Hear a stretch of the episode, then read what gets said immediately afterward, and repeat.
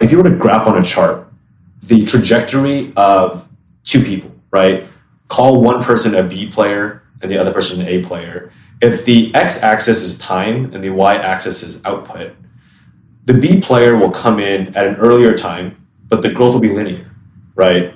And then even if that A player comes in three, six months later, they're starting at a way later point and way lower on the Y, but because their growth is exponential, they will surpass the person on the B like not that far in the future, right?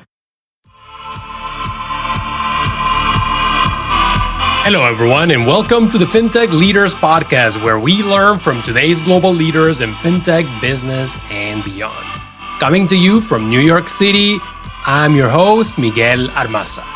My guest today is Kurt Lin, co founder and CEO at Pinwheel, a cutting edge payroll data connectivity platform helping fintechs and financial institutions access data from over 1,400 payroll providers in the US. Founded just a few years ago, Pinwheel today executes over 4.6 million processes per month and has raised about $80 million from GGV, first round, Coatue, Primary, Amex, Jackie Reses, and many more top industry investors. In this episode, we discuss Kurt's serial entrepreneurship and why he considers himself constitutionally unemployable, the power of consumer payroll data, and why Kurt is convinced payroll systems are one of the major frontiers of innovation in the fintech industry today. Scaling a remote team, Pinwheel went from four employees pre pandemic to almost 90 today. What did he learn in the process? Lessons from years of fundraising and how a challenging equity raising environment could look like for entrepreneurs, and just a lot more. I hope you enjoy my conversation with Kurt Lin. Well, Kurt, welcome to the FinTech Leaders podcast. Uh, great to have you here. Good to see you again, this time uh, over Zoom remotely. That is. How's it going? First of all, thanks for having me, Miguel. I know we've you know talked before and we've built a relationship, so very excited to finally get to uh, be on the pod. Um, things are going great. Uh, we recently raised uh, our Series B a few months ago, and I think it's a testament to all the great work the team has done. But we're just getting started, right? So uh, 2022 is going to be a big year for us. Yeah, I'm, I'm excited for for all that you're doing and what the Pinwheel team is building. I actually know a, a few people in your company, and it's it really sounds like an exciting environment where there's just optimism and growth, uh, and that's that's what we want to talk about. But before we jump into Pinwheel, maybe just tell us a bit about your background, um, how you got to where you are today. Yeah, absolutely. So I have been in startups my entire career, and what I like to say is I find myself to be constitutionally unemployable, right? And I feel like what that really means is like growing up as a kid, I was what you would call like a troublemaker, right? Like I would always get, you know, teachers would write me up and give me detention. And I think my parents were like, man, this kid just like doesn't know how to behave. But in hindsight, I realized that, you know, I, I always, I always saw things and in my mind, I was like, that doesn't seem like the right way to do it. And so I'd always speak up and be like, hey, like, I don't think this is right. And as a kid, you know, no one's going to respect your opinion. And so you just, you know, you, you get punished for it. But as I got older and older, I realized that, you know, I had this view of the world where I would see a system or something that was broken and want to fix it and I finally had the means to do so. Right, so I actually started my first company when I was at uh, UCLA. My friends and I had seen that there was a problem with bike theft on campus, and so we built a piece of hardware that would attach to your bike to prevent bike theft, kind of like LoJack, but for for bikes. And the long story short, there is that I knew nothing about how to operate a business as a 20 year old sophomore. Uh, I very luckily had two co-founders who were exceptional engineers, and so what that what we were able to actually get the business off the ground and eventually passed it on to real operators to take it, and it's actually you know been quite successful since then. Um, but what it really taught me was that you know uh, being an entrepreneur is actually a, a career that really does work if you put in the time and you can like you can actually build a living off of it right because i think growing up especially entrepreneurship is really sexy now, but growing up, that was never really the case, right? Like you were always told, especially growing up in like a very traditional Asian household, it was like, hey, be a doctor, be a lawyer, be an engineer, right? Like get a very safe, high paying, stable job so you can care for a family, right? And it's only been a very recent occurrence, I think, now everyone really like glamorizes like being what a, uh, being a founder, right? And so uh, that was the moment for me where I was like, oh, I can like do this and like I can actually like earn a living and this could actually be like what I do for for my life. And so um, worked at other other couple startups here and there, and then before starting Pinwheel, I actually joined my current co-founder Curtis at a company called Luxe, which uh, for those folks who were in the Bay Area back in 2014 was uh, the on-demand uh, valet parking app. So you're driving around the city, can't find parking. Um, we just drop a pin and someone would come pick up your car and park it for you. And so we built that business, uh, sold it to Volvo. And so while Curtis and I were at Volvo waiting, frankly, for kind of that, that next transition, um, we were both given health savings accounts for the first time. And we realized there's a really big problem with these things, which is for the majority of Americans who live paycheck to paycheck, they don't have the cash flow to actually pre fund and use these accounts. So you can actually solve this problem by having people connect their spending accounts either with Plaid or some sort of other aggregator, and then whenever they make a qualified medical expense, go in their payroll system and automatically add the tax savings directly to their paycheck. And so, like an automated HSA, if you will, right? We got really excited about this. We raised some seed money, went out to market, and then quickly realized that we had this really interesting problem, which is that we were spending all of our engineering hours not actually building product, which is obviously not good for an early stage company, but rather we were building integrations because we had customers who said, I love this thing. Can I use it? Um, I, I, I, have ADP or I Workday or I have another platform that can you support me? And we'd be like, oh, we don't have coverage for that. So we'll, we'll add it quickly. And we looked around and we said, hey, we need access to these payroll systems because they have really valuable information about who you are, how much you make, where you work that we need in order to actually build our product, there's got to be some sort of infrastructure or API or something out there that can allow us to connect. And we just couldn't find anything. So we basically built it internally for ourselves just to power our own app, right? And we had this aha moment after talking to a bunch of other fintechs uh, who all came to the same realization. They were like, wait a second, you have this thing internally that allows you to access this kind of data. Like, how much coverage do you have? This is like really work? What, what else can you do with it? And when we kept on seeing the same type of like lean in, right? Like, you know how there's this concept in sales where um, if you're pitching something and the, and the, customer leans in as you're talking, you can tell that they're really engaged. We saw that when we were just like talking to people in our community. We're like, oh, there's something here. And so once we had that light bulb moment, we decided to pivot away from what we were doing originally and then focus strictly on the infrastructure, uh, uh allowing and enabling, I should say, um, fintech innovators, whether you're a, a, a, fintech or whether you're like a traditional FI, um, to access that really valuable income uh, information and access to those direct deposits to build the products of the future. No, that, that's fascinating, and I'm I'm sure you're very much aware that that that is actually the story of a number of fintech companies. They start with the strategy, they realize that either most of what they've built or part of what they've built is actually more valuable than the initial strategy, and then they pivot, right? And and so uh, it's it's interesting how how that works, and and so maybe tell us about so you are that connecting tissue between a bunch of payroll providers and sounds like legacy technology and companies that are being built or you know existing uh, financial uh, institutions right how is the side of the uh, payroll providers you know how i guess fractured is the market you know is is there one sing one major provider or a couple ones you know and then how how challenging or easy has it been to integrate with them?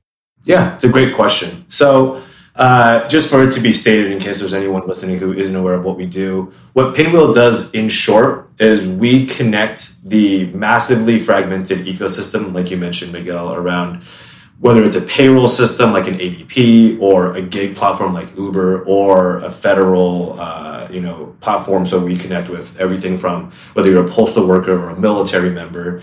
Um, and even future of work platforms like an Etsy or an eBay. We integrate with anywhere that has information about how you earn money.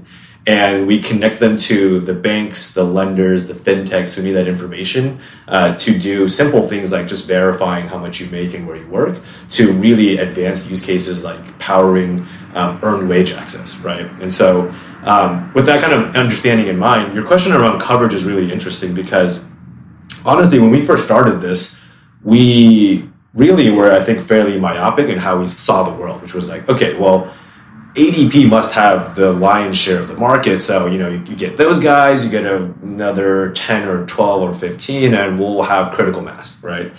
What we have realized is as we've gone on this journey, the what we call the supply side, but basically anywhere where there's information about how you earn money, that market and ecosystem is so large and it's continually growing and it gets increasingly more fragmented because it's constantly changing right i think the comparable market that a lot of people try to use as like a mental model is like bank aggregation right?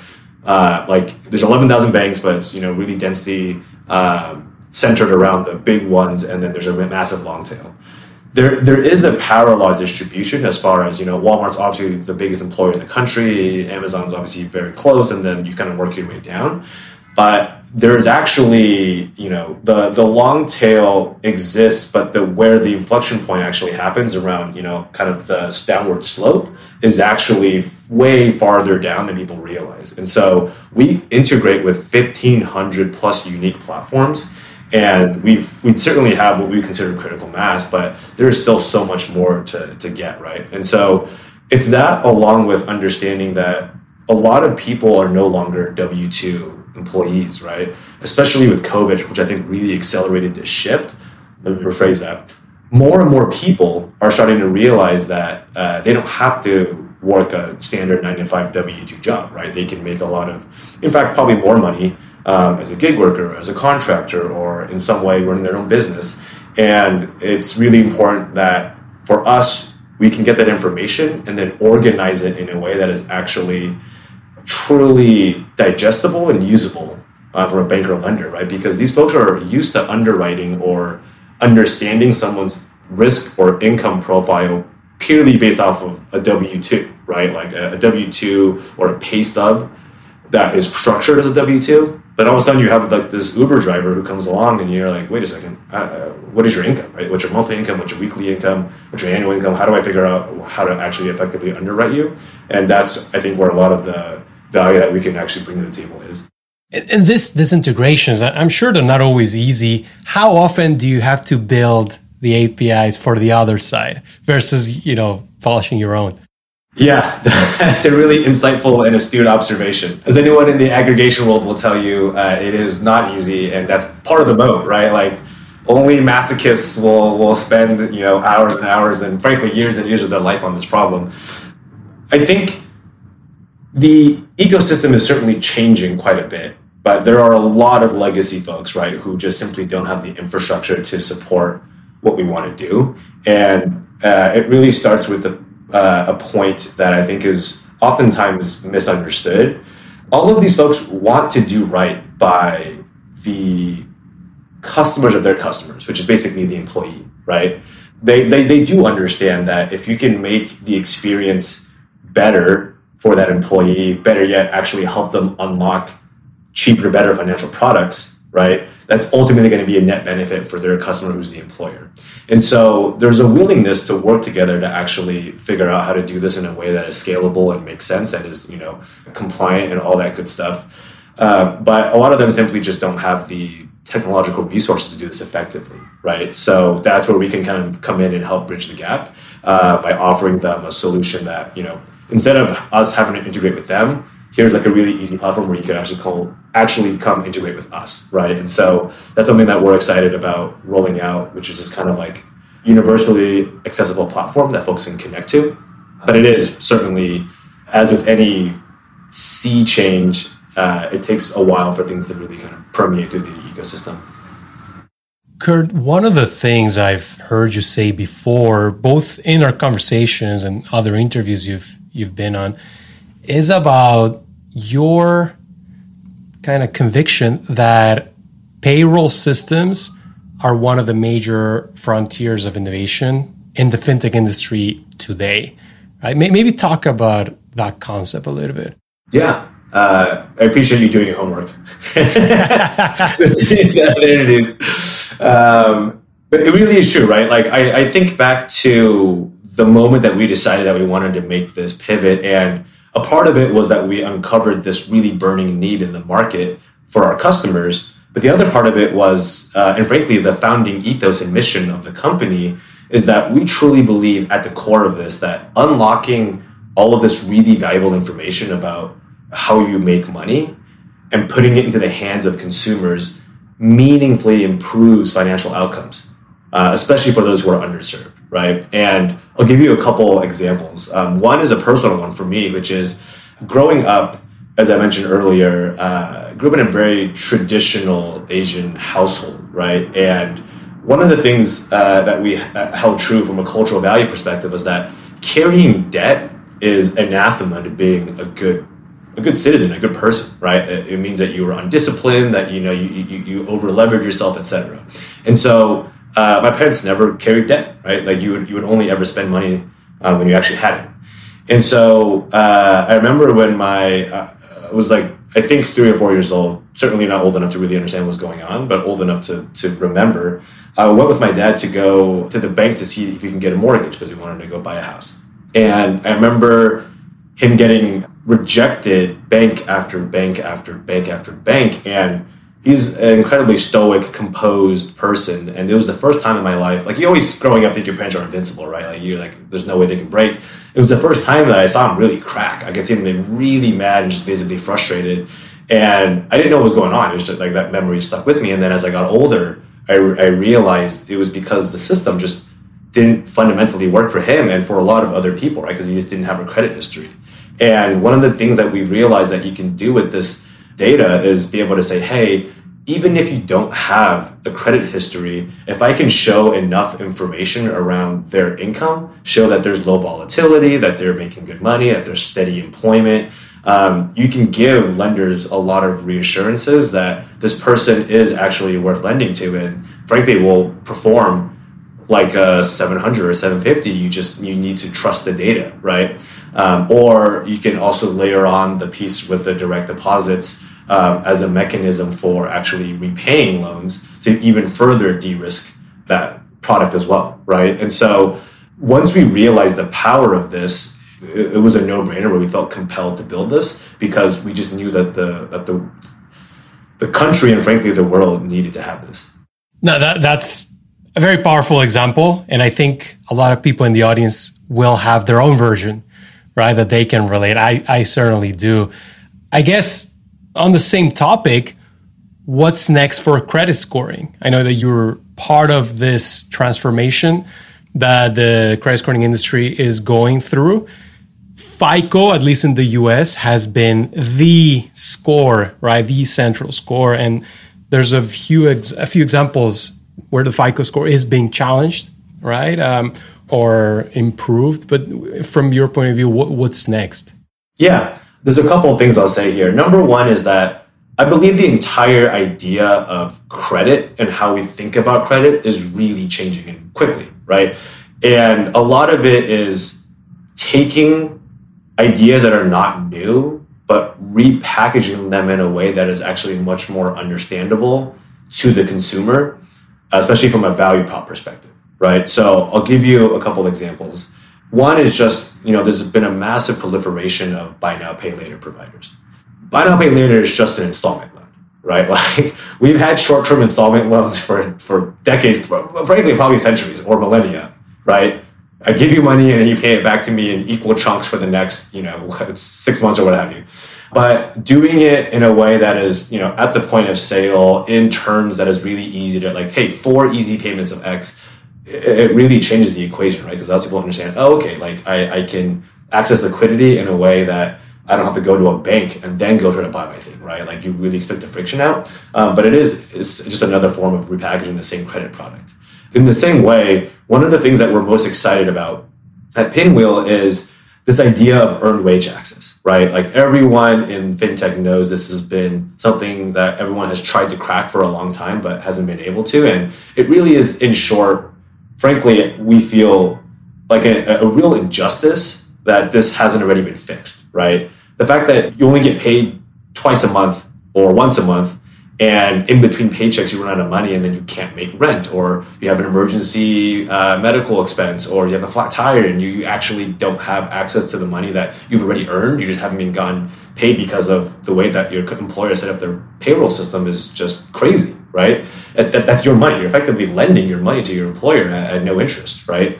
And what we've been able to uh, really see is that the folks who've tried to make uh, strides towards solving this problem, there hasn't been a perfect solution, right? You've either had folks who've done this through the employer, and that's great. It actually works well, but then you never get to scale, right? Because you have to go HR team by HR team, and that's for those who've ever sold the HR teams, which I have before. It's rough. It's, it's not because they're not great people and they really want to do uh, well for their teams, but it's just hard to validate that kind of cost in a company that is focused on the P and L, right? because the attribution is really tough. And the other version are folks who are trying to do it D2C, but they don't have the complete set of data, right? So you're doing something involving geolocation or the extrapolation of a lot of signals that is always going to be a little noisy, right? What we have finally been able to do after a lot of really hard work, and you know the work is still ongoing, is to say, well, we have three really critical pieces. One is we know at the time that you're actually asking for money, that you have clocked in and clocked out of your shift today at Chipotle, for example, right? Number two, we also know that you are still, as of this very moment, uh, actively employed, so we know you're going to get paid. And then three, we also know that, or rather, we have access to your direct deposit so that when you do get paid two weeks from now or a month from now, we can guarantee effectively repayment because we're first money out in that direct deposit, right? We'll pull it out before it even hits the bank account. So if you put those three things together, now you have earned wage access as a feature, right? And so we've been able to deploy that with some of the you know biggest players in the space, and we're really excited about that. And you know, once you can do that as a feature, then there's all these other things that you can do, right? If you can do earned wage access as a feature, you can also do revolving credit as a feature. You can do paycheck linked lending as a feature, right? Um, and the list goes on and on. Yeah, and to me, the incredible part here is that this is very relevant in the US it's arguably even more relevant around the world, particularly in emerging markets. Uh, so uh, I know that we we've collectively talked to you know one of our portfolio companies, and that's Palenca, and they're mm-hmm. they're doing that for for Latin America. Um, so uh, you know, hey, you're you're, you're inspiring other companies around the world, and you know, it's these are real problems that are being solved. Yeah, they're they're a great team. Uh, so shout out to the Palenca team. They're they're doing great work. Uh, yeah, absolutely. Shout out to Palenca. Uh, Kurt, let, us let, talk a bit about your your team. Uh, roughly speaking, how many were you pre-pandemic, and how many are you today? Yeah, uh, I was actually just thinking about this the other day. It's crazy to realize, but I think pre-pandemic it was literally I think four, four or five people. That's incredible. And yeah. and so we we we're now closer to 85, soon to be 100 next month or so.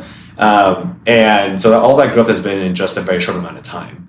And I think we learned a lot of lessons the hard way, frankly, because growing a team in a remote first context, especially if you're not intentional and prepared, uh, can be really tough. And so I think for us, it quickly uh, like i think the benefit of having gone through hyper growth before with uh, curtis during the Luxe days there were a couple key lessons that uh, i had learned and one of the really big ones was just being super super intentional about the early hires because they are the blueprint whether you like it or not for everyone else right because they're going to be hiring folks on their teams and so they're going to be pattern matching or being like looking at the culture that we built and making sure that there are people who, who fit the the prototype of what we want to continue to grow the team with. And so we actually interviewed, uh, and this is this is a real number, even though it's hard to believe. We interviewed 80 plus engineers, uh, a lot of whom were you know exceptional, like FANG uh, um, uh, level technical folks. before we hired our first two engineers. And the reason why it took us so long be- was because the technical aptitude for us was table stakes, right? Like we obviously had to be a good engineer. What we really cared about was folks who would actually be the cultural founders. And so, you know, are you highly collaborative? Are you low ego and self-aware? Um, are you just, you know, insanely driven um, to really achieve uh, your goals? And it really helped us uh, build the foundation of the culture now, which people ask me in interviews all the time, like, what, like, what's your culture? Like, tell me about that. Which, first of all, by the way, is an incredibly hard question to answer, right? Like, how much time do you have? Like, I, can, I can talk for hours about our culture, but the thing that I just answered with it, which I think um, summarizes this very succinctly, is, you know, over the past three years plus, we've had effectively no attrition. Like there's been some along the way, but generally for someone in our stage and in our market, in this competitive of a market, I, I, I should add, uh, far below market attrition rates. And while I would like to selfishly think that this is something that I, you know, did and it's because of me, it's not. It really isn't, right? It's the fact that I think we were very lucky to have the early folks on the team that we did, and they believed so strongly in the mission and in building a team of people that were like them who had the same ambitions but deep caring um, for each other as well as alignment on where we wanted to go that uh, they themselves built these really tight bonds and so you know that just over time will really compound because that flywheel keeps on spinning right? And so that thing that i'm most proud of honestly of like above any of the you know revenue metrics growth metrics whatever it's the fact that i can tell how close the team is and how much they care about each other. That's what i'm most proud of.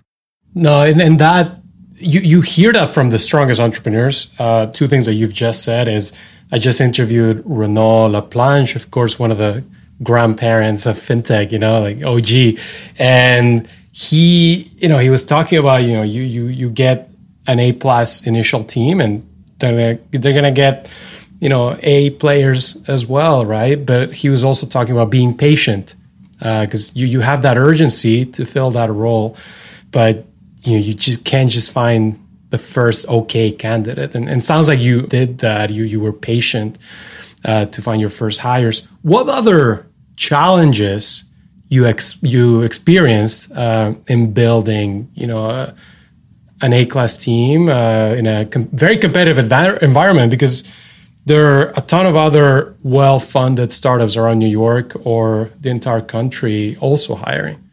Yeah, that's a really great question. So I actually want to make a comment about the point you made, which is uh, totally true, but it's a really, really hard thing to do in the moment, right? You're under so much pressure and duress to deliver results. And I think I totally understand the temptation to say we just need someone to do the job, right? Like if we have to wait another three months to get this person in the seat, like we'll have missed the window. It'll be too late. And the whole concept of startups is that the only advantage you have is speed, right? You don't have more money, you don't have better distribution, you have no like name recognition. The only advantage you have is just speed of execution, right? And so there's almost this level of cognitive dissonance you have where you're being told by everyone around you, you got to move super fast if you want to win. And then you're saying there, like, hold on, hold on, hold on. Like, this person's not good enough. You got to keep waiting. You got to keep waiting. And it's really hard to do, right? It's really hard to stay true to that conviction. And the thing that I always, uh, you know, think back to is when you look at, like, if you were to graph on a chart the trajectory of two people, right? Call one person a B player and the other person an A player if the x axis is time and the y axis is output, the B player will come in at an earlier time, but the growth will be linear, right? And then even if that A player comes in three, six months later, they're starting at a way later point and way lower on the Y, but because their growth is exponential, they will surpass the person on the B, like not that far into the future, right? Um, and so you have to have that framing in mind whenever you're thinking about hiring. Uh, but it's tough. It's I, I, mean, we've been in so many situations where I've been in a debrief with my team, and they're like, "Hey, like, we just really got to get someone in the seat, otherwise, like, we're just we're just not going to hit our goals, right?" And it's so so hard to sit there and just be like, "I hear you, I really do." You just you got to trust the process here. That if we like don't get the right person in the seat, it's going to cost us more. Um, and it's hard to see now, but you just we, we have to know that trade off is there. So um, that's that's one. And then um, I think when it comes to this really competitive hiring market, the, the honest answer is um, if you have a philosophy around hiring, it helps a lot, right? And we should have had this earlier on, but we, we added it in eventually, which was if we believe we're hiring top 5% talent, then you have to be paying top 5% prices, right? It's just, just simple market dynamics. And so if you don't if you if you try to hire top five percent talent but you aren't willing to pay the price, you're just not going to be able to compete, right? And we actually learned this. You know, my my head of or sorry, not my our head of recruitment, uh, Peter. I'm sure if he's listening, this will be a painfully familiar conversation to him. but we would be going after these amazing people, and he'd be like, "We got to up our offer. Like, we're just." They're like, I'm seeing this in the market. If we actually want to win, like we just got to pay them what their what the market values them at. Otherwise, we're just not going to get them. Um, and I think that part really goes um, oftentimes kind of glossed over because all you hear from, especially in my founder circles, is like, oh, we got to sell them on the upside. You got to sell them the vision. And I'm like, look, these people are fully bought into the mission, fully bought into the vision. They totally see the upside. But when there's a delta, when there's like a 30 to 50% delta on the base salary, it's, it's just, it's just really hard to overlook that. Right. And so you got to close the gap enough to, to say that like, look, your quality of life is not going to meaningfully change uh, because of this small difference in your salary. And the upside here is like, if you really believe in us, like that's that's what you should come in for, right? Like, I don't want people coming in. If you want just cash, go to Google, go to Facebook. There's plenty of places like that which will pay you a lot of money. Um, and so we want missionaries, not mercenaries. But there's just a, a real, you know, you have to face the facts, right? And the market is where it is right now and well to pay those salaries you gotta you gotta raise the money right True. uh, maybe maybe tell us about that that part of the business you know you guys have done well uh, very successful series b. Uh, but you know it it's more of an art rather than a science to be able to get vcs on board right?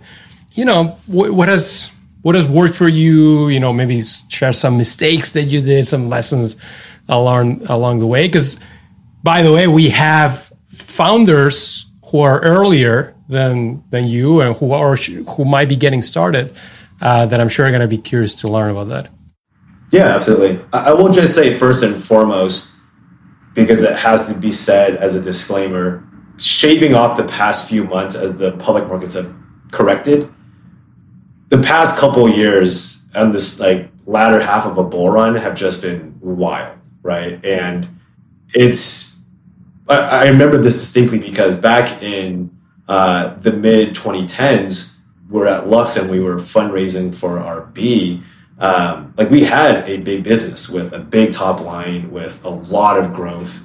The margins weren't totally there, which is a whole different story about on-demand logistics, which we can go into if we want. But it's a tough, tough business it was really hard to raise. And I, I remember talking um, with Curtis uh, about that process and just how exhausting it was uh, because, you know, the market was at a very different place. And so I think in today's day and age, again, minusing the, the fast few months that where the market has really changed, um, the I honestly the uh, it has to be recognized that that it, the bar was lower, right? Or is and was lower. So that's just number one. But along with that, I think you know a lot of the advice you get, broadly speaking, is fairly accurate, which is that this is a long-term thing, right? Like uh, someone that I'm close to once told me, you know, jobs are short, careers are long, and so you need to build relationships, right? And it's really interesting because I think a lot of folks have, whether behind closed doors or I think this happens less publicly, will equate uh, fundraising to dating, right? Where it's it's a lot of the times you will feel a connection with a partner who you can tell just gets it, right? And if they don't, that's okay. But don't waste your time with someone who who doesn't get you, doesn't get the vision, doesn't really see where this is going because you, especially early on, you need believers, right? All those early stage bets are just it's like ninety nine percent team and founder, right? and well, founder I should say, and generally a lot less so. You know, what is the like really special thesis that they have because the reality is inevitably the strategy is going to change, the market's going to change, and it's about whether the team can operate themselves to a place of success, not can they do they have the best idea in the world, right?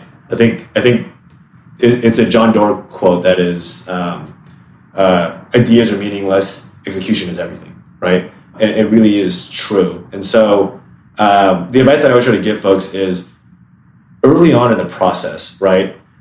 Just like with dating, when you find someone who gets it, you'll know there's a, there'll be a connection there. You can tell they're leaning in and they, they want to learn more. And they want to support you.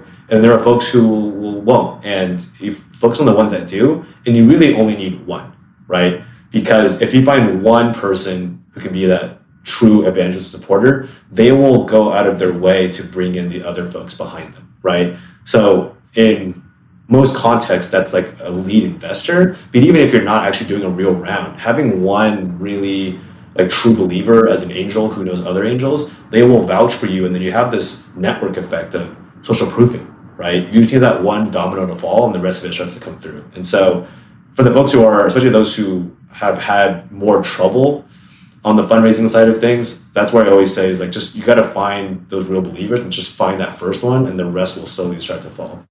Yeah, that's good advice. That, that's uh, definitely very, very true. Uh, Kurt, before I let you go, you know, uh, it's always good to hear about people that have lent a helping hand, you know, uh, along the way. And I'm sure uh, you have folks who who've been consequential in in your journey, particularly as a founder. Um, you know, when, when you think of the, that group of people, are there any names that come to mind? There are frankly too many. I almost hesitate to answer this question because I know I'm going to miss some people, and then I'm going to be like, "Oh man, I should have, I should have, you know, shouted them out or or, or whatnot." But um, I'd say a few really come to mind. The first and most obvious is my co-founder Curtis. Right, I, I've, I've learned so much from him as a fellow operator and as a co-founder and just like as a as a friend. And i think one thing that just doesn't get discussed enough because it's often taboo is how hard the journey of being a founder really is right? It's like incredibly emotionally taxing. It's uh, oftentimes leads to a lot of downstream effects in your personal life. And if you can't manage it well it can really you know leave permanent damage and uh, he's been so helpful both in terms of learning how to be the best operator and leader I can be, but also with the like personal and emotional side of things, right? Like he's you know helped give me a lot of you know wisdom and guidance there, and so I'm forever grateful um, to him for that um, counsel that he's had all like since the very beginning. Another person that I, I feel really compelled to uh, recognize is one of our uh, early investors on the A round um, is uh, our partner at Coatue, uh, Michael Gilroy, who, uh, you know, when you look at the set of players in the space, right, like when you're this early on, you're making a conviction bet, right? And I think one of the things that has uh, really always made me grateful for his partnership is he recognized that this is a competitive landscape, but you know this is the the, the team that I want to bet on, and having that unwavering conviction from your board member and your investor and supporter really helps build the foundation to know that you know you can go far because you know you have that the, those folks behind you really you know pushing you uh, and and will catch you if you fall right? Um, and, and they'll pick you back up and help you keep moving forward. And you know that's that's really important uh, and I feel like also doesn't get discussed enough. Where when people talk about fundraising, they often are just like, oh, I want to go for like a tier one firm, right? I want this like really shiny brand name, and that's like that's what I'm going for, which is fine. Like there, there's there's real value in going into a to a tier one VC, but it's all about the partner, right? Like the, the partner is the person who's going to be sitting there with you in the trenches and when you have a really hairy problem that you just can't figure out, or you're just not in a good place, and you just need someone to talk through things, like if you don't have that that partner on the board or the partner in, from an advisor perspective that you can be honest with and ask for help, uh, it just makes the journey really lonely, right? And it makes it way harder than it has to actually be. Um, and so I'm really grateful for for Michael for being that partner uh, to me from the moment that we started working together. Fascinating stuff. Well, Kurt, uh, could not thank you enough for for joining and spending uh, quality time with us. And uh, no doubt the audience is going to enjoy this. Uh, just a lot of golden nuggets and great lessons for for folks out there. So th- thanks so much for joining. Thank you, Miguel. This has been a blast, and I really hope we get a chance to do this again soon.